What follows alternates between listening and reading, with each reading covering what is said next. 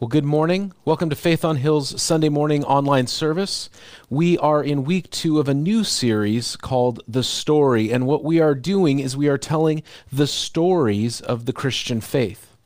I didn't say the story on purpose because what we have found is that everyone has a story or stories that they tell about certain beliefs, certain truths, certain events. Now, their story, my story, your story, might not be the true story. It might not be the story that God has told us about who He is and who we are. But the stories that we tell and we believe and we live by often have more weight and more power than the story that God tells. So each week, we are asking and answering three questions. What story do we tell about a certain subject? What story does God tell about that subject? And what story do we actually live by in regards to that subject? And this week we are going to tell the story of people. Have you ever been in a meeting or around a table or in a conference call or a Zoom meeting and everyone there is generally a similar type of person except like one or two people? Uh, I've been in meetings where it is all dudes except one lady. And, and so the discussion and the decision making is, is very um, male dominated, and there's that one gal. I've been in meetings uh, where it is all white people, men and women, and then there's that one minority, that one black person, that one Hispanic person, uh, that one Asian person. I've been in meetings where it is all older people and then the decisions are being made and there's one younger person in the room or vice versa all younger people and one older person. And then what happens inevitably is somebody thinks to say to that minority person whether they're old or young male, male or female uh, uh, you know black or hispanic or, or asian doesn't matter they'll say to that person what do the group that you represent believe about this subject what do young people think about this? What do women think about this? What do, what do people of color think about this? And I have a joke that, that I've, I've shared a few times with my friend Pastor Herman. And you might remember Pastor Herman. Um, uh, he shared with us back in June um, about uh, the the killing of George Floyd and, and other things. And, and Herman and I uh, were in a meeting recently where he was the only person of color in the meeting, and everyone else, men or women, were all white. And uh, I joked with him before the meeting, and I said, "Now, Herman, this is the part of the this is the meeting where you're going to speak for all black people, because obviously." You guys, and I'm joking here, but obviously you guys all think exactly alike and have all the same opinions 100%. And I'm going to speak for young people, and uh, that gal over there, she's the only woman in the room. She's going to speak for all women because all women agree on everything. That's an obviously absurd statement. Yet we often act like it's true. You get one young person in a room and they'll represent all young people, as if that was the case. One older person in the room and they'll speak for the needs or concerns or feelings or thoughts of all older people, as if all older people were monolithic or, or lockstep in their views. And so we say, what do, what's the story that we tell about ourselves? What's the story that humans tell about humans? It's complex, it's conflicting. We're not in lockstep. We're not monoliths. Ask somebody are humans basically good or are humans basically evil? And you won't just get two different answers, you'll get a thousand different answers because we don't all think alike or view things the same way or process the same way. We don't all tell the same story about who we are individually or collectively as people. So humans tell conflicting stories about ourselves. Are we good or are we bad? Depends on who you read, depends on who you listen to. Uh, St. Augustine was, was one of the big proponents of the concept of original sin, the idea that because of the sin of the first humans, Adam and Eve, that all humans since then are born basically evil. And then there's philosophers like Rousseau who say that no, all humans are born basically good. And then there's people who say that humans are born essentially neutral, and either because of circumstance, nurture, or because of a predisposition that they have themselves, nature, or, or some other factor that we haven't accounted for, or a combination of all of those factors, that humans are born neutral, but then they either become good or bad, and then they can change from being essentially good or essentially bad, and they can flip. And then there's people who say, well, it's complicated. Humans are both good and bad. Like I said, we tell conflicting stories. Are we the dominant species or are we not really that important? Again, it depends on who you ask. Some people say we are the top of the food chain, that human beings are the pinnacle of life on earth. Others will philosophize and say that we are equally important as the bumblebee. And if you've seen Bee Movie or just read a, a a newspaper report in the last few years about how bee populations are in danger, you know that the bee is incredibly important. And if you haven't seen Bee Movie, it's the movie with Jerry Seinfeld where he's a bee, it's a cartoon, it's awesome. But are we the most important? Are we the dominant life on the planet, or, or are we just all equal? Or some would say that we are actually less important than other species. Again, we tell complex and conflicting stories.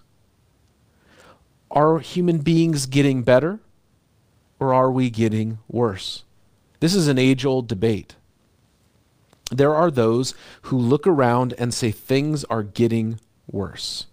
Everywhere you look, everywhere you turn, humanity is on a downward trajectory. And others say, no, we are, I mean, it's not it's not a straight path, but generally speaking, humans are evolving. Humans are developing. Humans are growing. Humans are getting better than they used to be. And some people say it's a mixed bag. You know, that country, that culture seems like it's on an upward trajectory, but that culture or that country or that part of the country seems like it's on a downward trajectory. People in rural America think that.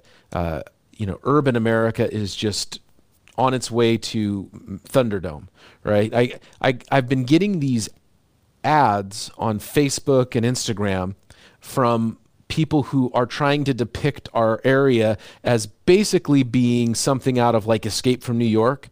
And and I, I told somebody recently, in fact, I had somebody who I, I don't know that well. It's a distant acquaintance, but they sent me a Facebook message and they said, Are you okay? Are, are things okay in Portland? Do you feel safe? And I said, Honestly, yes. Like, yes, are there, are there places in Portland that are uh, kind of no go zones right now? Sure, there's three blocks downtown by the courthouse where I never went anyway. And uh, now I'm really not going down there. But you understand this conflicting view. Are things getting better or are things getting worse? Are we basically good? Are we basically bad? All of these things that we ask, it depends on who you ask, and that's the story that you get. Now, we've been asking three questions. What's the story we tell? And we can't agree with ourselves. So, what's the story that God tells? Well, first, in Genesis chapter 1, verse 31. In Genesis chapter 1, verse 31, God ceased from his creation. It says rested from his creation. Doesn't mean he was tired, it just means he stopped he stopped creating and he looked around and he looked at the plants and he looked at the animals and he looked at the sun and he looked at the moon and he looked at the land and he looked at the sea and he looked at the hydrological systems and he looked at the uh, tectonic plates and he looked at the earth's core and its gravitational field and its atmosphere and he looked at the stars and the constellations and he looked at Saturn and he looked at the tiniest bug and he looked at all of his creation and he said, This is good. This is good. And that includes people. He looked at people. And he said, This is good. So, what happened? Some people read those verses and they say God didn't know what he was talking about. This isn't that good. And they fail to understand what happens next. Because you may well know, in Genesis chapter 3, at some point, now we don't know how long, and I think that's something, by the way, totally off subject, but I think that's something that readers of the Bible don't give enough attention to. We don't know how long Adam and Eve were in the garden. But at some point, Adam and Eve, the first humans, in this paradise that God has created, in the Garden of Eden that He created specifically for them, and He looked and He saw it was good, at some point they made it bad at some point along the way, they sinned. They did the one thing they were not supposed to do, the one thing that gave them free will, gave them freedom of agency, gave them freedom of choice. There was one tree, and everybody thinks it's an apple, but it never says that it's an apple. And I don't believe that it was an apple. We went uh, apple picking. We went out to Hood River uh, we went out to Mountain View Orchards and Hood River, and we we picked a bunch of apples. And so we've got, you know, Angie made apple sauce and apple butter and uh, this apple cake thing, and we've been eating apples. I don't believe that it was an apple, but there was a fruit that they weren't supposed to eat, and they ate it anyway, in direct defiance of God. And that rebellion, that defiance, that sin, that evil messed everything up. The whole earth, Genesis chapter 3 tells us, is under the curse of sin and death because of what they did. I think that's another thing that readers of the Bible do not give enough importance to.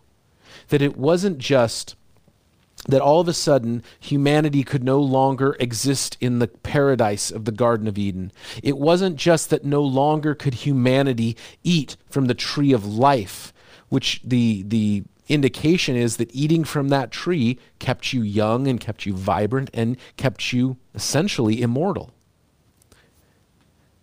It's not just that we were expelled from paradise, but that it affected the rest of the world, which sin does, doesn't it? You know, I can, uh, I can be grumbly and bitter and, and have a spirit that won't forgive. And I think that doesn't affect anyone but me. But the truth is, it'll affect my relationship with others, it'll affect how I live my life, it will have consequences beyond who I am and what I do. Uh, I know a lot of people who have chosen to live outside of Christian community, outside of the one another, the connection of being part of the family of Jesus and they say it doesn't it doesn't matter. Yeah, I know what the Bible says about not forsaking the gathering together, the assembly. I know that verse, but it doesn't matter. It won't affect anyone. This is just me. And they don't realize that it affects a lot of people. I, I know a lady who is one of the most wonderful people I've ever met. And she loves Jesus and hasn't gone to church in over a decade. And I was talking with somebody uh, I, uh, about her as a f- friend of mine's mom, and, and I said, Man, she is robbing some church in Seattle because she is such a wonderful, wonderful Christian lady. And there is a church somewhere that could use her wisdom and experience and her, her modeling of love and grace. There is a church somewhere that needs her, and she's robbing them. I know many, many uh, people my age who are in the same camp. They, they don't go to church. And it's not just that they're robbing a church, but you see this where their Christian faith does not pass on to the next generation. And you see that the grandparents had a conversion experience, the kids had a, a, a, conversion experience too, but they never connected with church, or, or because of some reason they haven't, and then their kids, the third generation, do not walk with the Lord. That's actually a very common experience.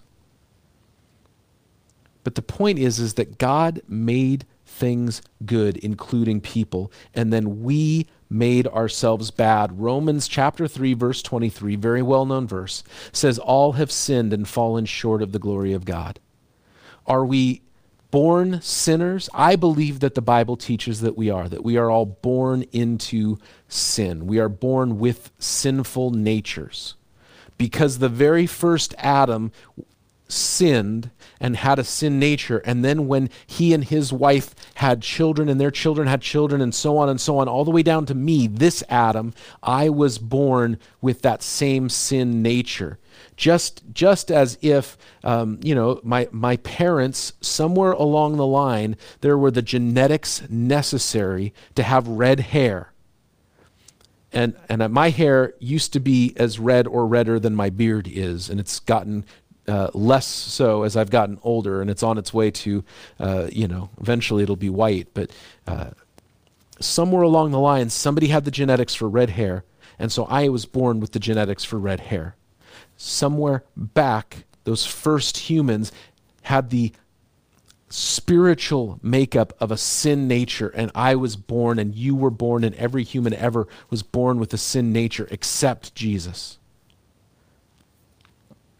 So humans were created basically good, but we've made ourselves bad. So are people basically good or are they, basically bad? I believe that humans are basically evil. Jesus actually said this too. He said, You know, you, speaking to the people, the crowd, he said, If you who are evil know how to do good things for your children, how much more will your Father in heaven do good things for you? What he's saying is, You're all sinners. You are all sinful. You are all evil and yet you know how to do something good. I believe this is where we say, well, no, some people are good people. Because what we're doing is we're grading on our own scale. We're grading on our own scale. That's how we can tell a story that makes ourselves comfortable, right? Because this whole thing is about the stories we tell. We tell stories that make ourselves comfortable. We say, yeah, I know that I've done a few bad things in my life, but I'm not as bad as my dad was. I'm not as bad as this person who wronged me is. I'm not as bad as this horrible person. You know, uh, the the what whoever you think of as the worst person and then inevitably it always goes to Hitler. Well, sure, sure I've done some things and I stole from work or I I I cheated on this or I did this bad thing, but I'm not Hitler. And then Hitler goes, "Yeah, but I'm not Stalin. I mean, I killed 6 million people, but he killed like 30 million people." And Stalin's like, "Yeah, but I'm not Mao." And it just keeps going on and on and on and everybody's trying to one up each other, but here's the truth. All of us have sinned all of us have sinned and fallen short of the glory of God. So when I say somebody's a good person, it's like it's a relative statement. Yes, relative to like the rest of humanity, that person is good. But what the what what God actually says is that he is good. He is perfect. He is truly loving. He is truly pure. And we were made in his image, but that image has been distorted disrupted. So we are born sinners. Genesis chapter 1 verse 28 answers the question of our place in this world though. Even though we are sinners, we are still born the dominant species. Uh, Genesis chapter 1 verse 28 God says to be fruitful and multiply and to subdue the earth. That human beings are supposed to rule the planet that we are supposed to spread out and and farm and establish and build. That's what God part of what God created us to do. Now, do we do it sinfully? Yes. Do we take the thing that we're supposed to do and pervert it? Yes. Just because we are supposed to uh, be fruitful and multiply and and you know essentially uh, take this planet and, and oversee it you know, we shouldn't be we shouldn't be uh, mis- misusing the resources. We should be preserving resources. Um, you know, you can you can be somebody who's environmentalist in the sense of like almost worshiping the creation, and that's not good. But all Christians should have a concern that we have clean water and that we have clean air and that we are aware of uh, overforesting and things like that. We should have good, sound uh, environmental policy because we believe that God has given us this planet to oversee and we want to be responsible with what God has given us. So, yes, we are the dominant species on the planet, but that doesn't mean that we should. Uh, you know, hunt animals until they're extinct or that we should overfish or any of those things. So we are the dominant species on the planet and we are really important. Genesis 5, verses 1 and 2 says that we were made in the image or the likeness of God. Does that mean that we're God? No, not even close. But what it means is that in somehow, in some way, God created us in his own image. And people have different suggestions about what that means. I, I tend to take a yes and approach. If somebody says that being made in the image of God is being creators because God is a creator and, and then human beings are to go and create, to create culture, to create society, to create buildings, to create infrastructure, to create technology. I'd say yes and. If somebody says that that uh, God is a God who builds relationships, so human beings are to be relational, I say yes and. If someone says that human beings are Trinitarian, God is Father and Son and Holy Spirit, and human beings are body and soul and mind, I would say yes and. All of those things are, I believe, part of being made in the image of God. But because we are made in the image of God, and no other creature on this planet, you know, we just got a dog a couple weeks ago, and we love our dog. Scout is, is wonderful. But Scout was not made in the image of God. Um, we've been watching since we got Disney Plus. There's a lot of nature shows on Disney Plus, and um, we were watching one with a tiger recently, and I love tigers. Tigers, I'm. I think I said this the other week, but I'm so excited for the lion laying down with the lamb part of heaven because I want to hang out with tigers and grizzly bears. But they were not made in the image of God. They were not made in the image of God. So what we say is are we basically good or are we basically evil? God says that we were created good, but we were born basically evil. And any good that we know is either because of the influence of God's work or because we are still made in His image. And even though it's disturbed and distorted, there's still enough there for us to know how to do something good. Are we the dominant species? Are we really that important? Yes. Human beings are really that important and really that valuable. And when you see another human being, it doesn't matter if they are old or young, if they are rich or they are poor, if they are gay or if they are straight, if they're Republican, if they're Democrat. It doesn't matter who they are. They are inherently valuable because we are made in the image of God. The last question that we asked, you know, what's the story we tell? And we said, some people tell a story that human beings are getting better. And some people tell a story that human beings are essentially getting worse. Here's, here's what the Bible says things have always been bad. Since, since Adam and Eve first sinned, things have always been bad. And in some ways, they will get better, and in some ways, they will get worse. Acts chapter 2, verses 16 through 21. Uh, the Holy Spirit has descended on the church, and Peter is now preaching the gospel to thousands. And it's the first time that uh, basically uh, a gospel message like this has been preached to a large crowd. And the crowd is asking, What is going on? We see all of these people praising God in different languages because part of how the Holy Spirit had moved in those first believers was that they were speaking in languages that they did not know, praising God in languages they did not know. And Peter says this. This is verse 16. This is what was spoken by the prophet Joel. Joel was a guy who lived hundreds of years before Jesus. He was a prophet and he in his writings he said this. In the last days, God says, I will pour out my spirit on all people. Your sons and daughters will prophesy. Your young men will see visions. Your old men will dream dreams. By the way, I think he's just being poetic. I, I think young women can see visions and old women can see dreams too. Even on and how do I know that? Check out verse 18. Even on my servants, both men and women, I will pour out my spirit in those days and they will prophesy. I will show wonders in the heavens above and signs on the earth below blood and fire mixed and billows of smoke. The sun will turn to darkness, the moon to blood, before the coming of the great and the glorious day of the Lord, and everyone who calls on the name of the Lord will be saved. Okay, so what the Bible says, and I think this says this all through the Bible, this is just a part of the Bible that I think is a little bit focused. The Bible says this Are things getting worse or are things getting better? Both. Both.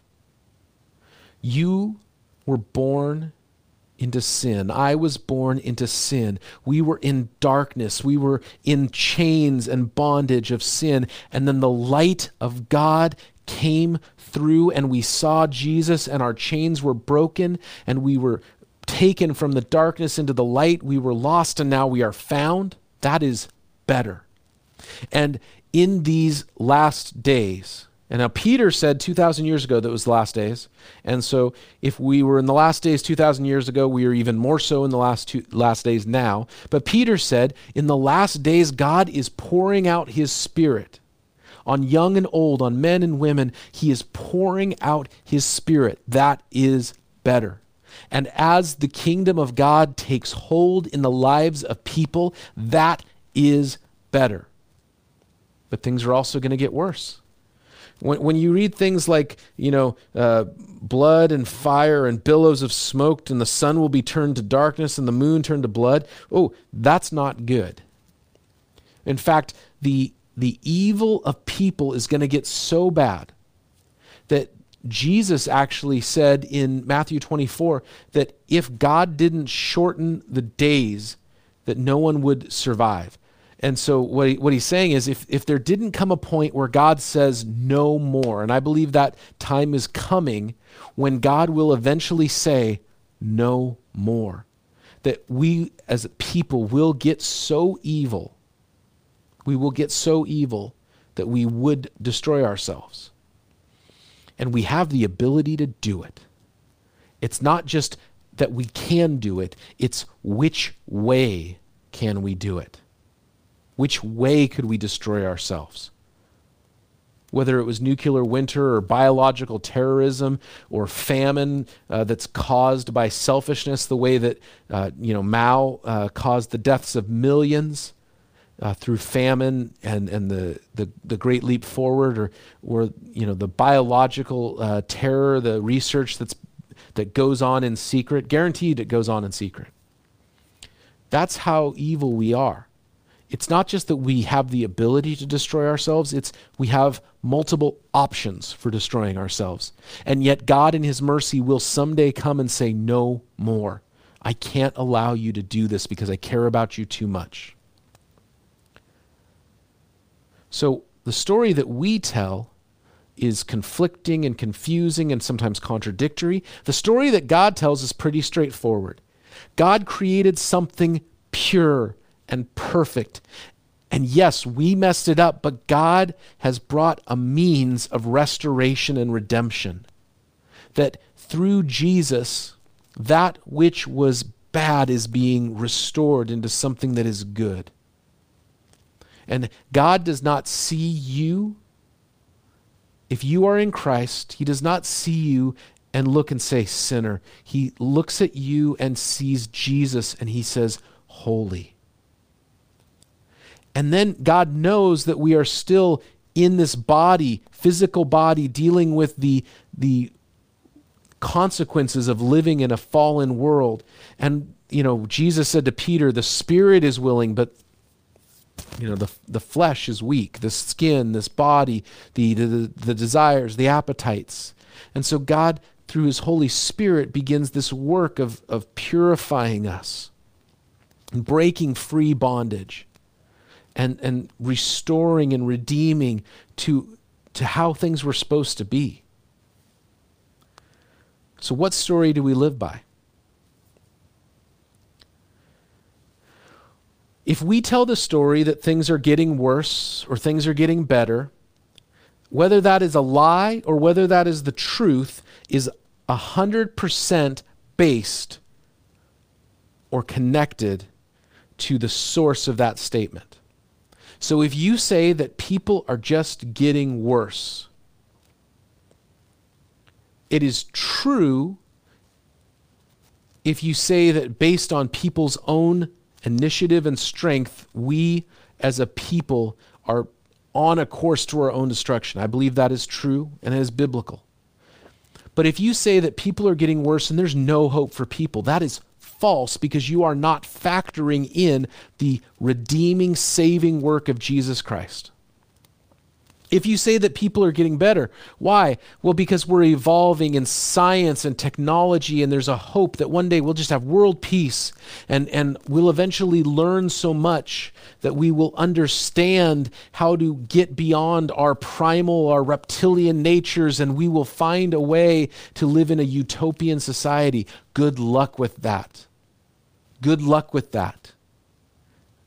I, you have faith. I don't want to be disrespectful of anyone's faith, but your faith has no basis in human experience. The, some of the smartest people in the world have also been some of the most evil.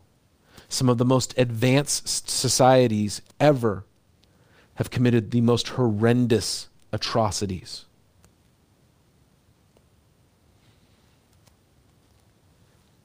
While England was fighting for freedom and liberating Europe, it was oppressing and repressing millions and millions of people on the Indian subcontinent. While America fought for freedom, we interned our own citizens because of the color of their skin. My math teacher in middle school Howard Anoya, who's now with Jesus. That man loved Jesus. And I remember more about how he loved Jesus than anything he taught me in math. And, and he, as a math teacher, probably agreed with me.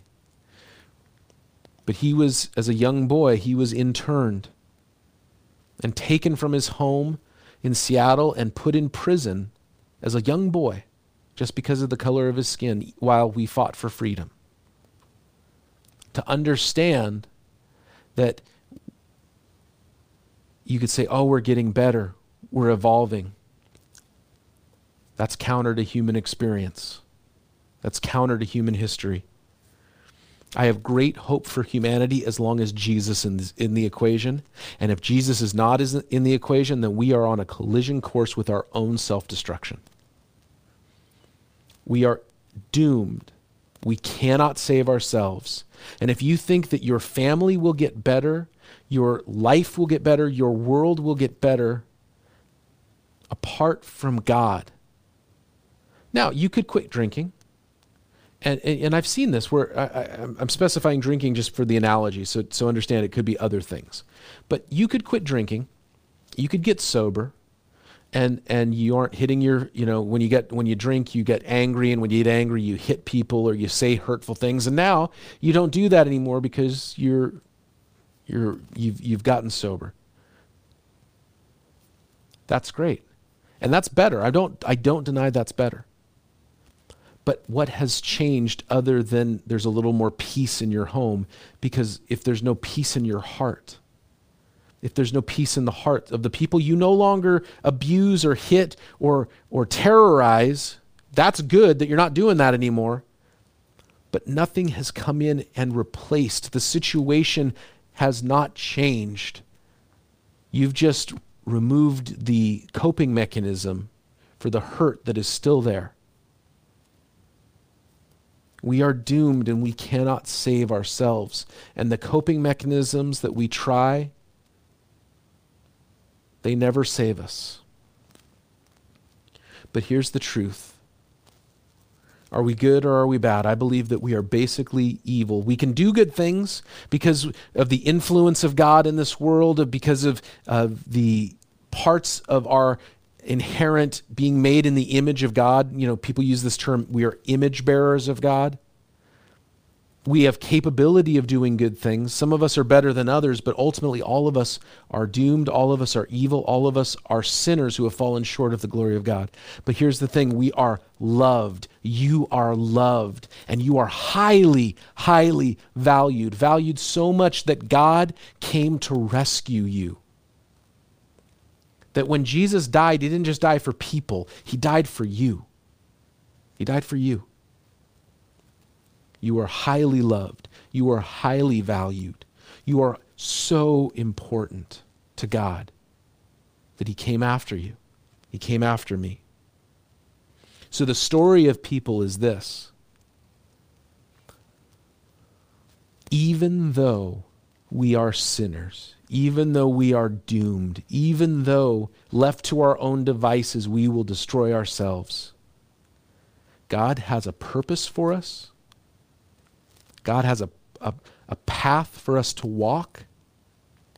God has great love and concern for you. You are highly loved. You are highly valued. And of all the creatures that we know of, you are the only species, the only creation that Jesus has died to save. And that is the story of people. It's not hopeful unless Jesus is in the equation. And Jesus wants to be in the equation. And so, if you do not have a saving faith, Jesus wants to take you out of this doom and destruction and give you a new life, a fresh start. And if you are saved, if you have a saving faith, Jesus doesn't want to just leave you there. He has plans and purposes for you. He has a future and a hope for us to walk in. Let's believe that and let's trust that. And wherever you are at right now, wherever you are, if you are watching and you're watching on your couch, on your phone, on your TV, on your laptop, listening to this podcast as you're as you're going for a walk or doing work, wherever you are at, know that God hears your prayer. Jesus, save me. Jesus, change me. I want to walk in your good ways. And let me know if you've prayed that prayer. My email is adam at faithonhill.com. Let me know. We'd love to hear from you. God bless you.